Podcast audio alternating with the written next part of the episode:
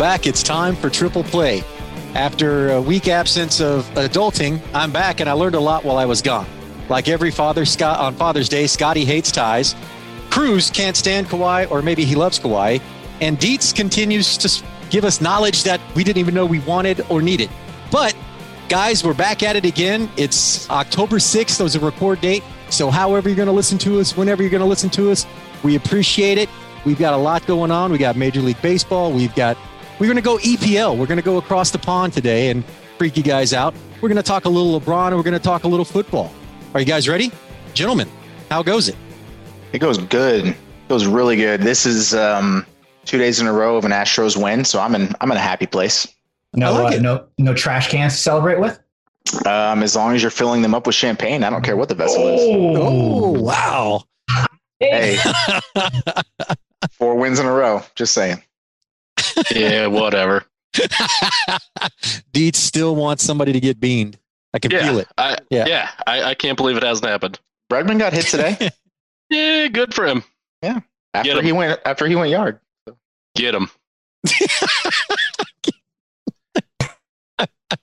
Oh, so Scotty's happy because the Astros got to win. I'm happy because you know the Braves have won all of their postseason games, so that makes me happy.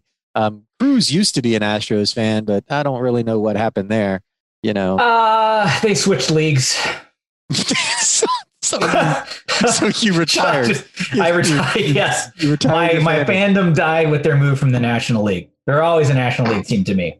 Not really. I just stopped watching. Well, the Yeah. park's being used for National League play That's true. with the Braves right now. Actually, That so that is that's that, what a that's, strange, strange year 2020 is. Acuna's got to be looking at that left field porch, just static.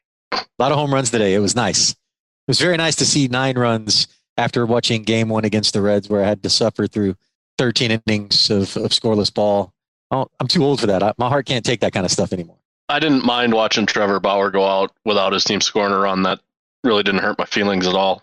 After doing the McGregor rant strut, Ugh, he just drives me nuts. that's uh, Well, he did of the appeal. same. He did the same thing when he walked off the mound in that game that he did when he walked off the mound against the Frogs in the College World Series. In case you guys don't remember, he mocked the TCU hand signal when he walked off the mound, and he mocked the chop when he walked off the mound uh, last week. Yeah, nobody nobody likes him. hey, Dietz, uh, I, I know it was short lived, but the Brewers did make the playoffs. They did three So- three playoff uh, appearances, kind of. So most in franchise history, consecutive. Yeah. And they really gave the Dodgers a run for their money. I know you guys were all sitting there watching those games, wondering who was going to come out on top, and you know, just just missed it. the Brewers did something that I didn't think was possible in the postseason. They made Clayton Kershaw look good. Yeah, you know, we're we're just trying to uh, build them up so he can get torn down.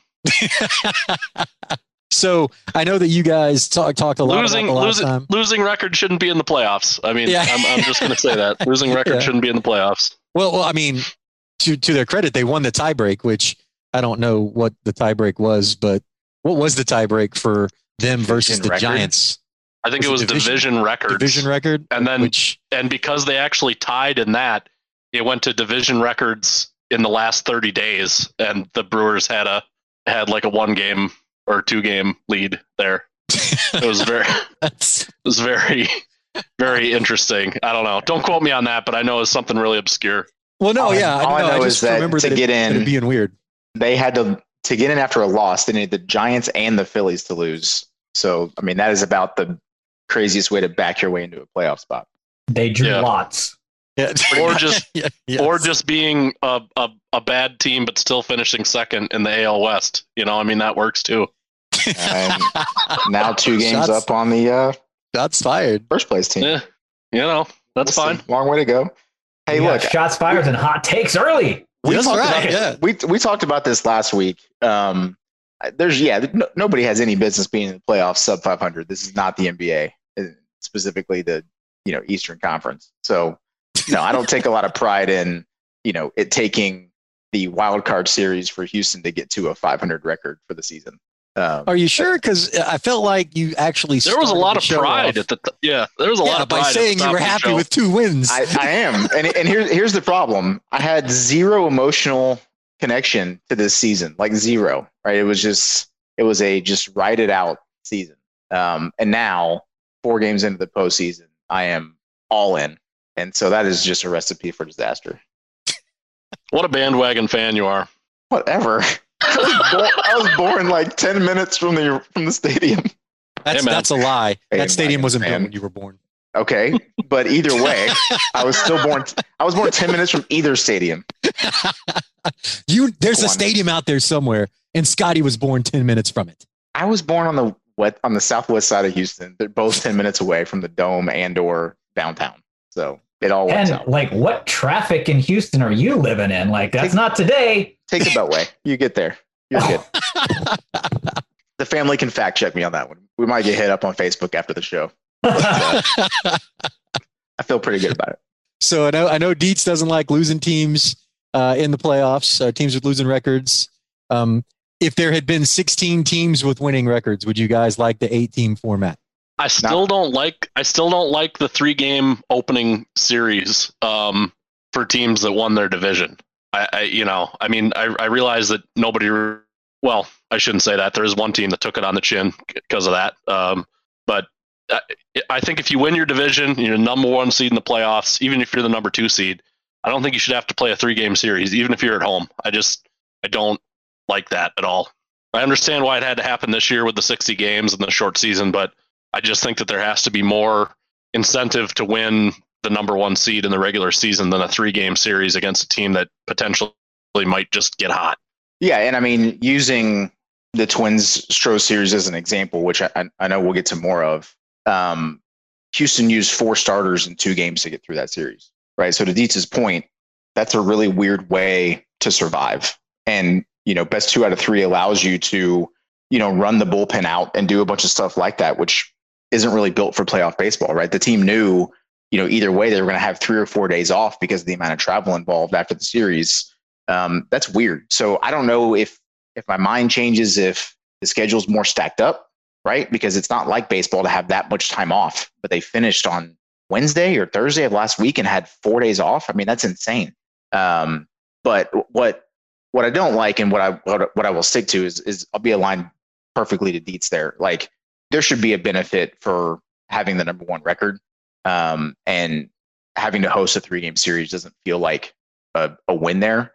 Um, what I did like, I mean, I loved the fact that on the second day of the playoffs, we had eight postseason baseball games to watch. It was glorious. That was awesome, right? Um, the problem is, like, that's really, really great as a fan from a neutral point of view, right? Kind of from the March Madness point of view, where like, you know, TCU's never in the tournament, so just watching that much ba- basketball is a an, an awesome thing, right? But that one year TCU gets into the tournament as a five seed and be really ticked that they have to play a twelve, right? And it's the same idea in in this in this instance. The Twins had an amazing team and a great year, and because baseball expanded it this way, they kind of got the short end of the stick. So I don't know. I I, I don't love that, um, and I, I don't think the idea should be figuring out ways to you know get mediocre teams into the playoffs. Yeah, yeah. Well, unfortunately, the Twins, no matter how good they are, are will always be a mediocre team in the playoffs because they're just they're just they're a terrible playoff baseball team, and it's been going on for two decades now. I I, I looked up some information on the Twins, and I just want to share some some some really pungent statistics. They have a 614 winning percentage over the last two years, 137 and 85. They obviously haven't won a playoff game in either of those years. They're 0 for their last 18 in playoff games. The last time the the Twins won a playoff game, Scott, you and I lived under the same roof in 2004. Wow. So I just think like, how can a team? And I realize that they're a small market theoretically. Minneapolis isn't that small, but they're they're kind of run as a small market team. How you can have that much futility over 20 years is is astounding to me. To not even win a game, and a lot of those losses have come against the Yankees, and and I get that there's a financial discrepancy, but the last win was a, a seven scoreless inning performance from Johan Santana in a 2 nothing shutout of the Yankees. And their last series win was in 2002 in the ALDS. That's incredible to me. Yeah, I mean, especially when you consider that like the Marlins are undefeated in series in which they make the playoffs, right? Talk about Right. the complete opposite of that, right? Like you would think that the Twins one of these year, years could get on a, you know, a Kansas City's Kansas City Royals or a White Sox type run, you know, and and have the team that that makes it through to the end. You know, And and, I think and you just- especially with what was supposed to be, I mean, on paper, the the staff was legit and the lineup was very well rounded, right? Like it, it's baffling that you know the games were as low scoring as they were and they came out on the wrong side. Absolutely. Well, and you look at the talent that has been on those Twins teams and just the talent needed to win a division in Major League Baseball. You have to have good starting pitching. The Twins have had good starting pitchers. They've had solid players. They've had MVP players and they still haven't been able to win games and it's it's like it's just an exercise in futility. So I mean like, you know, for the Astros to get that first round bye, I just feel like that was, you know, that was really fortunate for them because you know the Twins can't win in the in the playoffs. So I mean, yeah, we're always going to be uh, heading into the into the second round with a nice fresh uh, fresh roster, fresh pitching staff. So good for the Stros.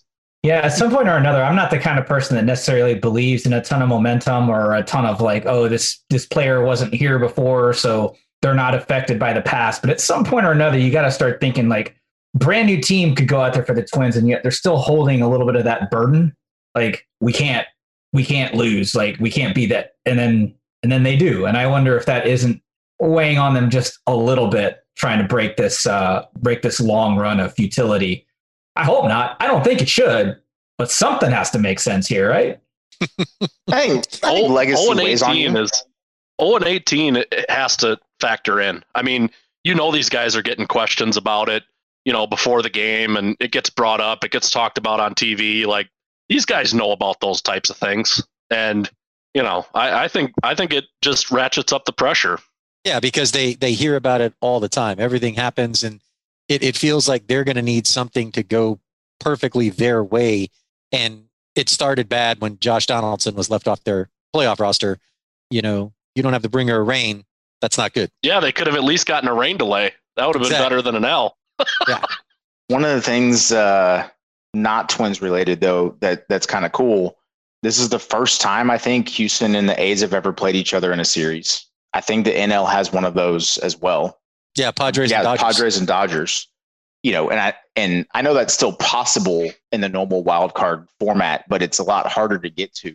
Um, Yeah, well, That's you know, kinda that's cool. because the Astros are a National League team. You know, well, that's, that, that's true too. Well, and, that's what and they are. also I don't- because San Diego like hasn't made the playoffs and I don't know since Caminiti played. So Whatever, but you know, I'm just I'm just saying. I don't Well, care. and the A's have a tendency to lose that wild card game every right, year. exactly. So I know I know it's possible, but it, it was crazy to think that it hasn't happened until now. And I mean, even the NL West it would, I guess, technically have more chances. Although again, Padres have been just awful.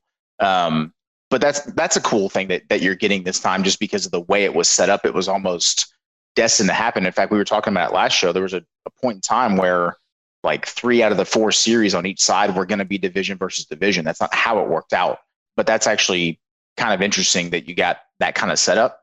But I do like that trans benefit, I guess, uh, of the playoff format. You know, and I and I will say, uh, playing in a quote unquote neutral field in Chavez Ravine when it's 100 degrees and there are no fans, I don't have a problem with that either. like, I think similar to what we're seeing in, in all of the other sports, I really feel like that puts a, a major benefit on um, offenses. I, I just really do. Right when there's when there's no crowd, when there's no pressure, when there's none of that, I really feel like it gives the offenses for each team a big opportunity to just dial in. You know, it's it's eerie to see, but it's it's something that I, that I think is playing into the hands of, of some of these teams that did kind of eke their way in. Well, that definitely didn't play out for any of the teams in the NL Central. Uh, in terms of your offense comment there, Scott, the uh, NL or the NL Central and AL Central really struggled to score runs in the playoffs. Yeah, and, and I, I wonder, you know, we talked a lot of, a little bit about this, but I wonder if that has, I wonder if we got a little head faked by the fact that during the season you had regional alignment. One of the things that is hard to ignore is that, to your point, the NL Central and the AL Central are both gone, you know, from the playoff picture at this point, and they did nothing but play each other. So either they were so phenomenal that they just beat each other up all season, or right, those divisions were pretty rough and they got, you know, kind of fat on playing the likes of the Pirates and the Royals, et cetera. And, and it makes you wonder, like, were the Cubbies really that good record wise, and, and were the Twins really that good record wise, or was it a little bit of a of a head fake there? I think. I, oh, sorry. I, I actually, well, well, I would I would just take it a, a different direction. I don't think it was so much a head fake, but I think it was it was the fact that those were the divisions that were competitive in the final week of the season, where everybody needed to quote unquote shoot every bullet in their gun to try to get into the playoffs. I mean, you had you know, um, the Cubs didn't clinch the the Central. Um, I think until you know the third to the last game. I mean, they were sitting in the best position, but you know the Reds, the Cardinals, and the Brewers, they were all struggling to get in. And then in the AL Central, you had a three way race for seeding. And in a three game series, I think setting your your pitching staff and having all of your guys rested and kind of ready to go you know, as a Brewers fan, just sitting there without having, you know, no Corbin Burnes, no Devin Williams, Ryan Braun, you know, hobbling around, although that might have been the case normally just because of where Ryan Braun's career has been in the last couple years. You just didn't have a lot of teams coming in with, uh, I would say, a lot of health. And then you compound that with the Cardinals situation of missing so many games in the first part of the year and all the double headers that these teams needed to play in September. There were no off days, and I think that that situation really taxed both the Central divisions, and I think the NL Central in particular. You had all of those teams playing the makeup games with the Cardinals, very few off days, and I think you you saw that all of those teams were just, um, or most of those teams were just out of gas by the time they got to a three game series, and just being down a little bit is enough to tip the scales in a series like that. Yeah, and I think ironically, St. Louis was the only NL Central team to win a game. And I think combined of the seven teams, only two wins in the entire playoffs. The, the, the White Sox got game one and St. Louis got game one. Everything else was a loss for, for the entire both both of those divisions. But Deets, that's that's a good point on you know how did COVID you know because the Cardinals missed so many games and and and playing a lot to make it up. Uh, you know, had to. You you think it probably caught up to him, but we'll we'll have to see. The, the Cubs, I don't think they have an excuse. I mean, they just they didn't score. I mean that that's it. Like I don't I don't know that they get to play the well. St. Louis missed a bunch of games, so that that impacted us. I mean, I think the Cubs were fine. They just failed to hit when it mattered. And and that should I mean, make you happy but that should make yeah, yeah, yeah. Certainly, certainly. I mean, there was there was more than just that, but I think when you, and I don't want to hammer on the point. I just think that the Cardinals situation where they didn't play for 20 days caused um, the schedules for these teams down the stretch to be incredibly compacted, and you know you're, you're playing you're playing a very a game of very thin margins at that point, and teams, you know, on the whole, these teams just were more battered, more bruised, just didn't have the pitching um, lined up the way they would have liked to, the way maybe the Dodgers or the Padres could. Yeah. Uh, again, fun, fun times. Lots of lots of playoff baseball. I mean, as we record this, Yankees and Tampa Bay are tied at one. So I know you guys wanted that update, but uh, you know, uh, so we got one season uh, coming to a close. You know, playoffs have started. Uh, another season uh, that has kicked off recently, and then we're we're talking football, but but but not of the oblong spheroid kind. We're talking round ball across the pond. And Deets, I know you love you some EPL. I know you keep tra- uh, tabs on Chelsea. Your thoughts as the season has kicked off so far, what you thought from week one, and then what the hell happened last weekend, man? well, I will. Uh, I will say this for anybody that follows EPL. I think that the signing of James Rodriguez for 20 million is going to go down as the steal of the year for Everton. I mean, he's made a world of difference. Um, you know, world class player was was with Real Madrid for a while. I mean, he's won, played in the top competitions, and they've got you know Carlo Ancelotti now managing that team. I I think the stigma of the EPL being a four horse race, you know, with the big boys Arsenal, Chelsea, Manchester United, Manchester City. That really hasn't been the case. Um, I know Liverpool just won last year, kind of running away, and Man City had a good year, but you've had other teams come up. You've had Leicester City come up. You've had, you know, Tottenham's been a lot better recently. I think legitimately you're talking about the EPL being a 10 team league. Now, that doesn't mean that the team that finishes 10th is going to win it in, in 21, but I think you have teams up there that, that are that are competitive. Uh, Leeds, uh, for example, promoted this year, um, has already won two matches. So the the level of play in the EPL just continues to get better and better, and it, it's across the board. It's not just the big guys. So if you're looking for competitive soccer, football, week in and week out, um, I think the EPL continues to be the the banner league in Europe for this because, yeah, you might not get a, a surprise winner every year like Leicester a couple years back, but you know you're getting competitive matches and you're getting some some shock games, and I think it's been really really good so far for uh, the matches that I've watched anyway. Yeah, well, and this past weekend was full of shock games. Uh, I mean, Aston Villa just destroyed Liverpool. You, you know, yeah. I mean, it it it seven two. I mean, that's ridiculous. You know, and then you look in the same day, uh, you know, Spurs destroy Man U. You know, was that one was six two, right? Like, I, I mean, it was just just absolute thumpings. And then you, you know, uh, Leicester City, you know, near the top of the table, you know, takes on West Ham, who was almost relegated last season. Remember, West Ham escaped by the skin of their teeth, and West Ham blast them 3 0. So if you were, quote unquote, a name club or near the top of the table, you got your teeth kicked in over the weekend. Yeah, yeah, it's uh, it's pretty weird to take a look at the table and see both Manchester City and Manchester United, you know, below the halfway line. Uh, City sits in 14th, Manchester United in 16th. I mean, they're just above the relegation line right now, which is which is crazy. I know we're only four games in, but you know, this has been a uh, a very interesting start to the year, and I think a lot of that has to do with the shortened off season, right? So you had the stoppage, and then they came back, you know, after after COVID, and they finished off the rest of the year. A lot of people didn't wa- wanted them to just you know call 2020 a season and just move into the next one on the regular calendar, but they came back, they finished it out. Liverpool won the title, and these teams that go out and spend a lot of money and bring in a lot of new players haven't had as much time to integrate those players into the system. You've still got transfers going all the way up to deadline day, which I believe was yesterday um, on yes, the fifth. Yes, I think so. Yep.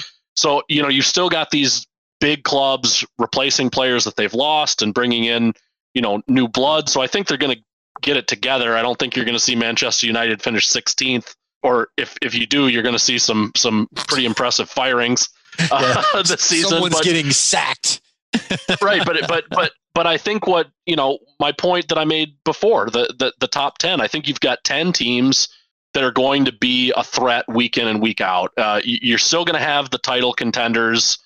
You know, I would say the big four for sure, and then you probably throw in um, an Everton and a, and a Tottenham and, and, probably Leicester as dark horses. They're probably in that next tier, but you've got a lot of really really solid teams that that can compete and you know can steal points and can you know uh, hold serve on their own pitches uh, at home. And so I, I think it's going to be a really, really interesting season. I don't think you're going to see a team like Liverpool run away with it this year. I, I just don't. I think there's going to be a lot of jockeying and a lot of uh, horse trading up at the top. Um, and especially once we get into Champions League and comp competitions where some of these teams will have a lot more rest than than these other big boys that are playing, uh, you know, in multiple competitions. So it, will be interesting this year for sure. Yeah, and if Man U continues to hang down there near the relegation zone, you know, they might actually hire Ted Lasso. And if you haven't watched that show, watch that show. I uh, I have not. I have not, but I'm going to. I've been delaying, but uh, it's it's probably about time. I, will say I, I, don't watch a ton of EPL, but I did make it make it a point to to tune in a couple of times over the past month, and and maybe my eyes are deceiving me, and, and you know y'all keep me honest here, but Leeds looks like they're a heck of a fun team to watch. Um, Leeds is awesome. They, I mean, I don't know how to compare them, you know, to a team over here, maybe like the entirety of the Big Twelve but they're just like, let's go, right? We're just going to run and score. And if we get countered, then we get countered. Um, like it's baffling to me that somehow they found a, find a way to draw against Man City 1 1 because I don't know how, one, they play that good a defense for 90 minutes, but two, um, I don't know how they only score one goal. I mean, those guys are in attack mode every second of the clock. you know that was a fun way to to see the season kick off against them in Liverpool, and I feel like uh, I'm sure they'll they'll rein it in and teams will figure it out. But that's one of the cool things to me about the EPL and um, you know really international soccer at, at large is you get these teams that are legitimately coming out of nowhere because of promotion and relegation, um, and they have nothing to lose, right? Like it's it, it's really cool cool to see. So um, I'm not going to say I'm going to attach myself to the Leeds by any means, but that was a fun team to watch. Attach. You should definitely attach yourself to Leeds. yeah, but last time I did that, I attached myself to like Fulham, and then they got relegated yeah. the very next year. Um, hey man, and, they're and back so, this year. They're yeah. holding strong at, at 20th though. They haven't. Uh, they haven't. I was about to say. I think it's they've lost one, No, no, Scott. I think. I, th- I think that's a really fair point, and and we saw it with Wolves previously, and and you know I know if you're not a if you're not big into the EPL, but what's what's been happening in the lower levels, the Championship and and Football League One, the last I'd say five or six years is they've been more aggressive about hiring you know top level managers getting some better talent. Obviously you're not going to be able to recruit the best talent in the world when you're playing down a uh, you know down a division but you know you go out and get good players and you you implement systems that can win and that's what wolves did. That's what leeds has done. Um, very open up systems. I think historically what these teams would do in you know in the lower divisions is they would run the style they would run the national team style right? So if you're an english championship side and the english uh, you know world cup team is running a 4-4-2 that's what these lower divisions you know they just kind of like breeding this out. And you didn't see a lot of variability in the lower leagues. Well those days are over. And then when these teams come up they're not going to these defensive shells just trying to hold on to you know one of the bottom few teams and avoid relegation. They're trying to make some noise and actually get into the top 10 and possibly fight for the europa league uh, positions right away. And you you've seen you've seen several teams come up and kind of make um, you know make noise right away which I, I, I think there's kind of a blueprint for that now. And that's and that's good right? Because that just injects a new competitive team. And again i i'm not going to sit here and say that leeds is going to win the epl this year but you know they've hung i mean they've hung with liverpool they drew with manchester city they've played very very well and i think that you know when when whenever you can remove a cupcake from that schedule, it, it just makes it harder on the big big boys. Because, like I mentioned at the top, you know those guys are playing in multiple competitions. Sometimes they're going to have Tuesday, Thursday games. Sometimes they're going to have cup draws. So you know there's a lot more travel for the teams that finish in the top four that are playing Champions League, and that all takes a toll. So you can get some shock uh, finishes like you had with Leicester a few years ago, where they weren't in any competitions besides just the EPL and they ran it out and they ended up winning the whole competition as, you know, Manchester City and Chelsea and Manchester United, they were all still fighting across multiple fronts and they had to be a lot more cautious with um, you know, player fatigue and that type of stuff.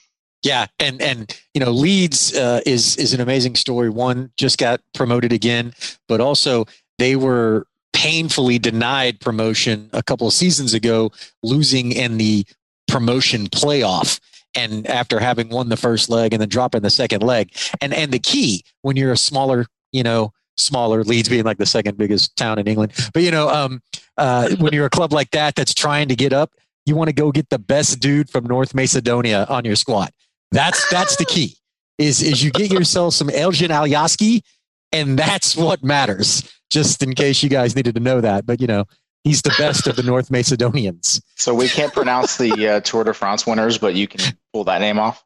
Well, yeah, well, you know, you didn't ask me to pronounce the Tour de France winners. That was you. Uh, you, that was your your gig. Fair enough. I can't pronounce it. Not on air anyway. Right? That was off the clock.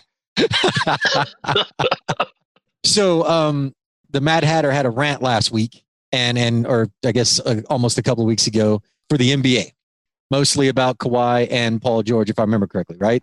Yep. So, Scotty, uh, you're not the biggest NBA guy, but I know Cruz is. But we all watch, we all pay attention. It's the finals that actually I think Game Four is going on right now um, as we as we record. We have LeBron in his tenth finals. Where does that rank legacy wise for him? Do you put him above certain people that didn't get to 10 finals? Or is it, eh, he's just been in 10 finals? He hasn't won all 10. So is it that impressive? Yeah, I'll say this. Uh, when the number was like four or five, I was pretty dismissive, right? When, when it was, you know, the, the four years with the Heat plus the, the one year he got swept by San Antonio, right? And when he was, yeah, he did. And, um, but it was, but it was those five where it, it, was somewhat disappointing almost because the Heat should have won more than two. I, I, don't think there's really any argument there, right? They they should not have lost that yeah, to the it Mavs. was not one, not two, right? Not three. Oh wait, it was just two. It was just. what was he supposed to do? Get on the podium and be like, "Yeah, we're going to get our butts kicked. We're never going to make the finals." no, but I mean, that's what he said. He said seven not, or whatever the numbers got up to. Yeah, that's what he said. Right. They're not going to win three. They're not going to win four. he was right. I think they were accurate. He's not technically wrong. Um, but but point being, right? You know, he. I think during during that run, the consecutive trips to the finals was to me almost a, almost a letdown. N- not that it's less impressive, but just in the sense of it wasn't just him. They had the team, right? That should have been at least three in a row. Um, and they should have been counting, right? They should have been trying to fill up uh, all the fingers on one hand. And so that was to me where the whole conversation started. But then you add four more years in a row in Cleveland. And I know they only got one, but I would argue they shouldn't have even got that one. And then to come back and I mean, look, I've watched the Lakers play way too much than I'd like to admit. That is not a good team outside of those two guys. It's just not. And the fact that seemingly they can will their way into the finals. I mean, we saw, and again, this is where the rant was last week. We saw what good talent looks like without leadership. I'm starting to buy in, guys, to the idea of what mediocre talent looks like with leadership. And to me, if there's a legacy to be had, look at the Cleveland teams and and really look at this Lakers team. And it, you're gonna be hard pressed to convince me that these are even top five talent teams outside of LeBron. And, and I think that's the part that to me is so impressive. Now, do I think he should have a better than 500 record in the finals? Yeah, right. I think that that's a ding, right? That's to keep him down on the list. But I mean, you know, you're in Boston Celtics with leagues of 18 territory at, at this point. I mean, this is ridiculous. Yeah, I mean, I think I think maybe because I don't follow the NBA as much, you know, maybe I have a little bit. I, I don't want to say, you know, maybe like high level perspective, but when you just look at it on the numbers, the guy's played 16 years. He's been in the finals 10 times.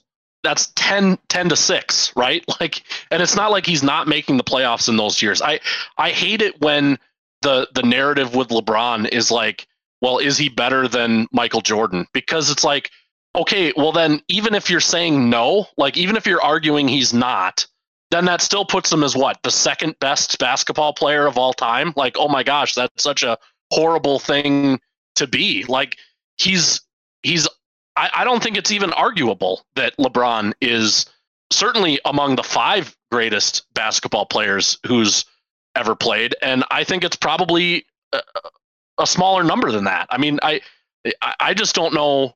I don't know what people really reasonably expect from the guy. I mean, you can't say, well, should he have 16 rings? I mean, is that the measure of someone's success? Let's say, oh, he's got 16 rings. It, you know, I, I, I think he's, I think he's incredible. And when you look at everything that he's done, in terms of you know having three finals MVPs and having the rings that he does. Yeah, he probably should have won one more, two more, whatever, but like he's getting there. And you know, find me somebody else with that kind of track record and and and see what it is, you know, and and fine, we can talk about Jordan. Jordan's better, maybe. But you're still talking about maybe one, maybe two other people that you could put ahead of LeBron uh, in any of these arguments. So it's like the guy's incredible and we just continue to be amazed even at you know 35 36 whatever he is now. I mean he's an unbelievable talent and the fact that he's been that since basically day one when he came in as a high schooler is is crazy to me. You know he never really had a peak. He's always just been at that level. And you know yeah there's years where he doesn't score as much and there's years where he changes the game a little bit more and i think he's a little bit you know, he's been more pass centric since he's gone out to LA, but you know, the guy still gets it done, which is, you know, I mean, that's that's everything you ask for in a player, right? You just want You just want to get there and have a chance, and he's the best at getting his team a chance to win a ring. There is a romanticism that people have about players that somehow, I believe this, if LeBron had spent his entire career in Cleveland and had this same record, that he would be all right, right? People wouldn't necessarily be having this argument. But the problem is he had the decision. And that turns so many people off of LeBron to the point that, like, yes, I'm a Spurs fan. And so in 2007, he was like, he wasn't ready yet. That, that he got there, but clearly the Spurs were in a different league. The West, I mean, some would argue the West is still in a different league, but it was really a different time. And that was just him getting his feet wet essentially in the finals. But you could see that you, you, everybody kind of knew what was to come, right? So that makes me feel good. Because again, as a Spurs fan, I appreciate it. Hated 2013, love 2014. But, you know, when the times that LeBron has been a free agent, the times that, you know, he's been considering moving teams and whatnot, with the exception of the decision, you have people in a city like San Antonio where LeBron and Popovich have a pretty good relationship, saying, I never would want LeBron to come to my team. And I'm like, are you insane? That's about the only answer that I have to that because I don't care what you think about the decision. I would take LeBron and 11, 12, 13, however many scrubs you want to put with him because he's taking a team to the playoffs at the very least every year. Now things have changed a little bit. Maybe part of it was decision and the quote unquote super teams that started to form at that time. I mean, really, the NBA has always been a superstar league. It's very difficult to get by with just sheer team play. 2014 Spurs were probably one of the very few exceptions to that rule in at least in modern times anyway. It's about having superstars. Now, can LeBron do it on his own? I don't know, but I don't necessarily think that that would be his fault.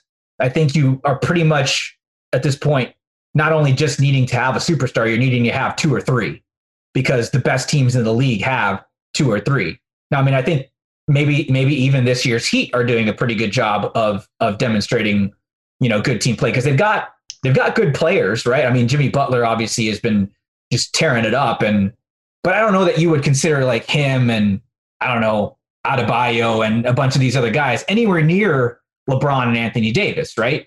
So so maybe they're a good example, right? But I think it's I think so many people hold that the decision thing against him that they don't want to look at how good he is, how good he's been, and how good he continues to be in the content. And plus, people just love to argue about like back in my day, players were better, blah blah. So you know, you're gonna have people who are forever Jordan, people who are probably forever Kobe, people who are probably for, forever LeBron. It's just the way it is. That's what makes sports fun. But to to dismiss him as not one of the greatest basketball players ever is pretty. Um, I, I don't buy that at all. It's uh, the legacy three and six. That is tough, but yeah, he's been in ten finals now. That that's got to be worth something. Yeah, I mean, well, yeah. I mean, you've got to be you got to be in six finals to lose six finals, and I think that's what people get so hung up on. Well, rings this, rings that, you know, and and again, you know, it's it's hard for for one man to try to will a team to a, a title, and and we saw that when he was at his first stint in Cleveland you know, he he got them to to one finals, and then it was it was tough. Like you know, he just got beat by teams that had better talent. But I mean, ten finals is absolutely ridiculous. Um, you know, we've all kind of hinted around it. You know, beats. I you know, and again, I think Jordan's the best basketball player that's ever played. I think LeBron is second. I know all the Kobe people are gonna get up in arms, but I mean, you know, ten finals is what it is. And and not only that, but in a finals that he should not have won. So in, in 2016 uh, against the, the Warriors, we're talking about the only person in NBA history to lead the finals in points, rebounds, assists, steals, and blocks. He led every single category, every person that played in those finals. No one else has ever done that. And and so that's a monumental task. And not only that, you beat the team that had the greatest regular season record of all time. And that's what it took to do that. And to me, that's that cemented his legacy as far as where I thought he was just right behind Jordan. The fact that he's continued to to go to finals and now may win another ring, you know, with the Lakers this year, just keeps adding to it. But uh, I mean, the, the guy's amazing, and and you're right. I mean, everybody wants to hold one kind of mistake against him, and it's the weirdest thing ever. Oh, I didn't like the way he announced this free agency. Are are we freaking? Are you kidding me? I mean, the dude's opened up an elementary school. The guy's done all sorts of things. And well, I didn't like the way that he announced where he was going to go to Miami. Really? I mean, I, I feel like we should get over it. Wasn't that 2010? I feel it's time to move on. it was a while ago. Yeah. They just put out new content on it. So I, um, I, I always wonder about that, though, because everybody bashed Michael Jordan when he left the game and decided to play baseball, right? But like, that seemed to be quickly forgiven when he came back and and and the Bulls went like right back on top. And LeBron's kind of just always been on top. I mean, maybe that's maybe that's what his problem has been is that he has gone to too many finals. He hasn't he hasn't had that he hasn't had that stretch where he's looked like he's done and then come back. He's in the finals every year or every other year. You know, I mean, it's like he probably he, he would have had a good chance last year if he wouldn't have gotten hurt. You know, I mean, maybe they wouldn't have gotten past the Warriors, but you, you just never know because you know the guy is that good and he is that good in the playoffs. So it's just uh, it's one of those things where I think he he just he doesn't get the credit he deserves. But you know, five years after he retires, everybody's going to look back and be like, this guy was. You know, I, I I think you're right, Russ. I think he's I think he's number two potentially number one when it's all said and done. I mean, if he gets another ring, I think you got to start talking like that. Yeah, I think it's interesting. Um, a couple of obser- observations. One, you know, people I think aptly compared him more to Magic than they did Jordan. Um, and I, interestingly, Magic went to nine finals and quote unquote only won five. So actually, very similar careers, right? LeBron here in a week could be four and six in, in finals and as I was thinking about it, he gets, you know, knocked, I think, for for not being able to play along people, along with people. And I think the reality is he can't play alongside specific types of people. He reminds me a lot of, you know, the type of guy we're realizing somebody like Tom Brady is, right? I think if you if you flip the the numbers and instead of being, you know, three and six, Bron is six and three, uh, there's not even a discussion here, right? it, it's one of those things where if if he can find the, the people and and the coaching staff and et cetera that can kind of play you know the LeBron James way to take a page out of the, the Patriots book. Um, I mean, they seem to have success, right? Kyrie can't get out of his own way, so that was never going to work. I mean, he just can't, right? But when you have a guy like Anthony Davis who can be a humble number two, right? Because they don't like. That's where if Kawhi Leonard was on this team, like he could have been, that would be ridiculous because he doesn't have to be the leader, right? But because he went to the Clippers and they have no leadership, and now they're looking for a new head coach, you know. But LeBron is that leader, and there's something to be said for somebody that can just over and over and over again find a way to get people juice to go out there and fight and run through walls. And and I think at the end of the day, if if nothing else, that should be part of his legacy, right? Is that he has figured out a way to get 10 guys to wake up and run through brick walls and and will their way to championship. Um, it's impressive. All right. Hey, Dietz man, uh, it's time to talk a little college football. I know this is uh, big for you uh, because uh, the Big Ten and the Pac 12 are coming back to play. Not necessarily the Pac 12, but the Big Ten because of your Wisconsin Badgers. So, uh, uh, what's it like up there? Is everyone excited? Is it about damn time? Or are people like, yeah, they should have never canceled it? They, they, you know, what, what's the feeling up there? I think it's the uh, I think it's a little bit more the latter uh, than the former. Quite honestly, I think everybody, you know, everybody in the Pac-10 and Big Ten thought that everyone was going to hold the line, and then you know everybody took a step forward except for them, and they were all sitting there, uh, kind of just wondering wondering what happened. Uh, you know, back when back when plans were being made prior to the season. So I think getting getting a deal done was was the right thing to do admittedly, uh, the state of Wisconsin is not uh, doing very well with COVID right now. So I, I, have a little concern about just University of Wisconsin team getting back. But I think you know, on the whole, certainly we've seen sports being able to to pull this off. So if they can do it at the at the college level and keep these student athletes healthy and make sure that you know we're not having massive postponements or reschedules or anything like that. I think hey, let's let's do it and let's see what happens here. Yeah, I, I think it's going to be interesting to, to kind of see because we're going to have the big uh, the Big Ten playing an eight game conference schedule. Uh, the Pac-12, in essence, it's it's playing seven. It's really six, but then everyone's going to play a game on championship weekend, so it winds up being a seven game conference schedule. So it'll be really interesting for the college football playoff how they weight that because you've got the ACC playing 11 games, the SEC playing 10, the Big 12 sunk. Nobody got. I mean, that's such a dumpster fire right now this far in the season. I mean, come on. Like, it's Red River week and no one cares. That game is so far off the radar. Like, it, I mean, it's it's kind of funny because TCU had a hand in it. But I mean, come on. I mean, it, if somebody makes the playoff from the Big 12, it's only because it's 2020. Oklahoma State or bust. I'll tell you, you what, know? though, if, if TCU only wins one game every year, I'll take that one. Thank yeah, you very yeah, much. It's, it, it, it, it's glorious, you know, because I mean, I thought Texas was back. I mean, that's what I hear is Texas is back all the time. Uh, but it feels like I don't think they understand quite what that means. But uh, but yeah, I, I think Scotty had mentioned earlier he was he was curious is the is the SEC Bama or bust? Not if you watched Georgia dismantle Auburn. Um, if if Georgia's capable of playing like that the rest of the way through, that Bama Georgia regular season game will be something to watch. Yeah, I think it'll be interesting though. I watched Georgia play last week though, and it's not the same Georgia team. Maybe they needed a warm up. I, I don't know. It'll be interesting to see. I mean, the rest of the SEC, I guess we'll wait to see if Florida ever plays anybody. Um, I guess they'll eventually have to play Georgia. But the rest of the SEC also seems down. I mean, it's a weird year I, I feel like if the Pac 12 or if the Big Ten can put a season together, there's openings already. Yeah, well, for yeah, sure. The Pac 12, the Pac 12 has struggled to put people in in the playoff, but this is their year with with with the Big 12 being down, and I don't see. I mean, I guess it could, but with Oklahoma with two losses, if if they beat Texas and and now your flagship programs each have two losses, uh, you're right. Oklahoma State's going to have to kind of run the table, and are they capable of doing that? Uh, I don't know. Uh, you know, Gundy seems to always stub his toe. Yeah, and I mean, I think that not only is the Big 12 down, but you look at the, you know, you look at the Pac 12.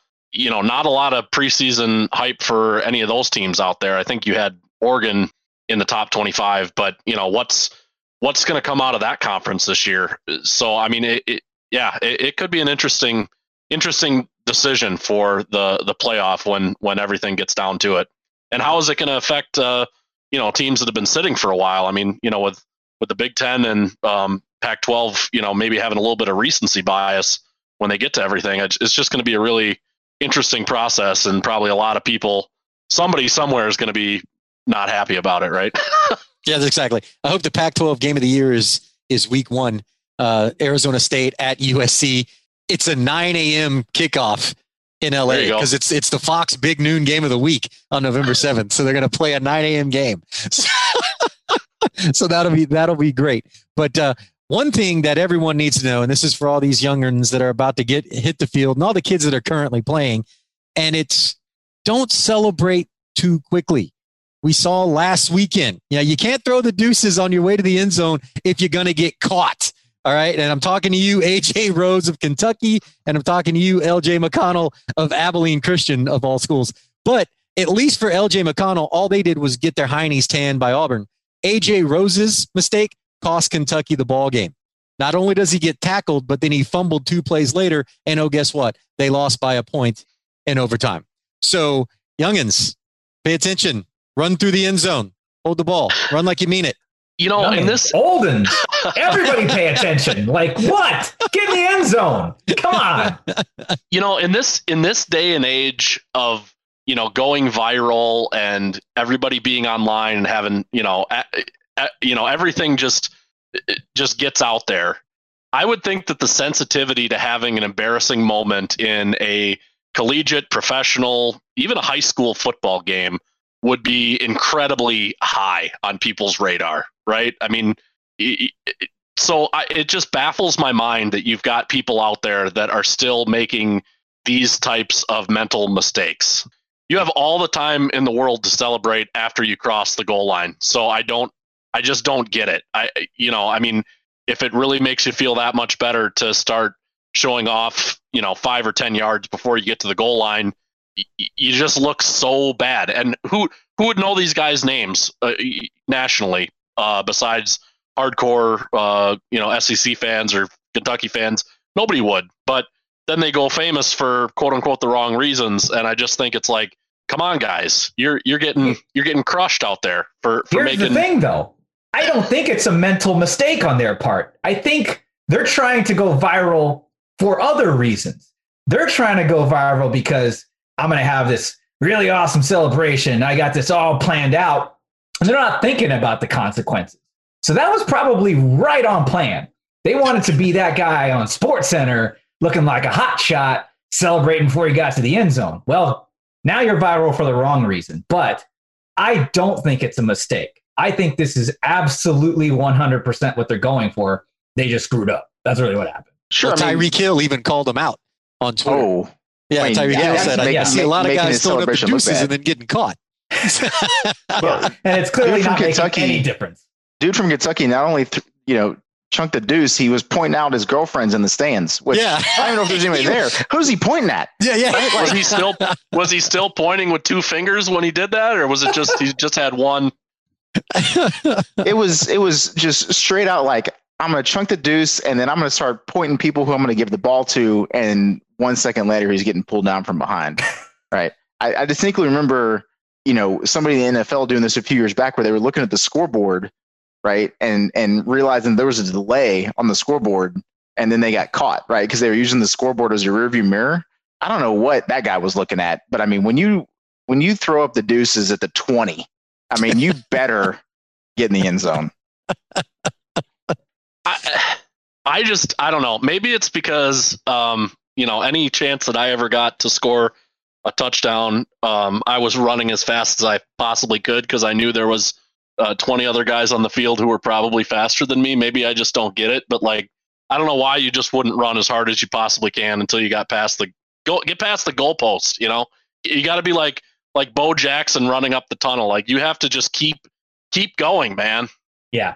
Ask uh, ask DK Metcalf how happy he is that some other people pulled. Yeah, he's happy. Maybe. He's, Yeah. he's happy that the college kids are taking the heat off. He did cost me. He did cost me 12 points in fantasy though. That jack wagon. He You know, cost me the win. I lost. I lost by one point. Oh, yeah. Got- we got some bad beats going on here. yeah, bad Yeah. beats. Hey, Yep. I needed 10 points between Edelman and Calvin Ridley yesterday. So I don't want to hear it. I needed 10. Just 10. I needed 13 between Julio Jones and Mason Crosby. Yep. Yeah. Yeah. Yeah. Did not happen. Tough Oh, you week for the boys. the I, I, I won, so I don't feel your pain. yeah. Uh, we, we just delved somehow into the everybody's least favorite segment of all time, which is look how bad my fantasy team is. Yeah. It- it- well, hey, you know what? They can put on a podcast too. If they don't My like our office, rants, my office colleagues will like it. They'll be like, ah, look at that guy. He can't win. it's all about perspective. That's right. That's right. All right, boys, enjoyed it. Hey, Scotty, tell everybody where they can find us. Yeah, at Three Play Podcast on Facebook and Instagram and Twitter. I'm gonna be honest, not that active on on the gram. Um, Russ and I do tend to put a little more content out on Twitter. Um, website's in pretty good shape though. Um, if you didn't see it and you want to know my feelings on uh, NFL ties, uh, that's at 3playpodcast.com. And Dietz Man is working on some Hall of Fame content. And then lastly, if you haven't yet and you want to follow us on Spotify or Stitcher, search Triple Play Sports. Um, or again, you can check out those links on uh, 3playpodcast.com. All right. Thank you, Scotty. Hey, Dietz, I like the Frank Gore idea, by the way. His son scored a touchdown this weekend for his college team. So there Look you at go. Frank Frank Gore Jr. is already You're gonna be the first, the first father-son duo to be playing together. yeah, they're going to be the Griffeys of the New York Jets. Yeah. Um, anyway, all right, brothers. Hey, enjoyed it, guys. For everyone that's going to listen, we appreciate it whenever, however you do it. Don't be afraid to reach out to us. For Scotty Hatter, for Mike Cruz, for Mike Dietz, I'm Russell Roberts. This has been Triple Play. We'll talk to you next time.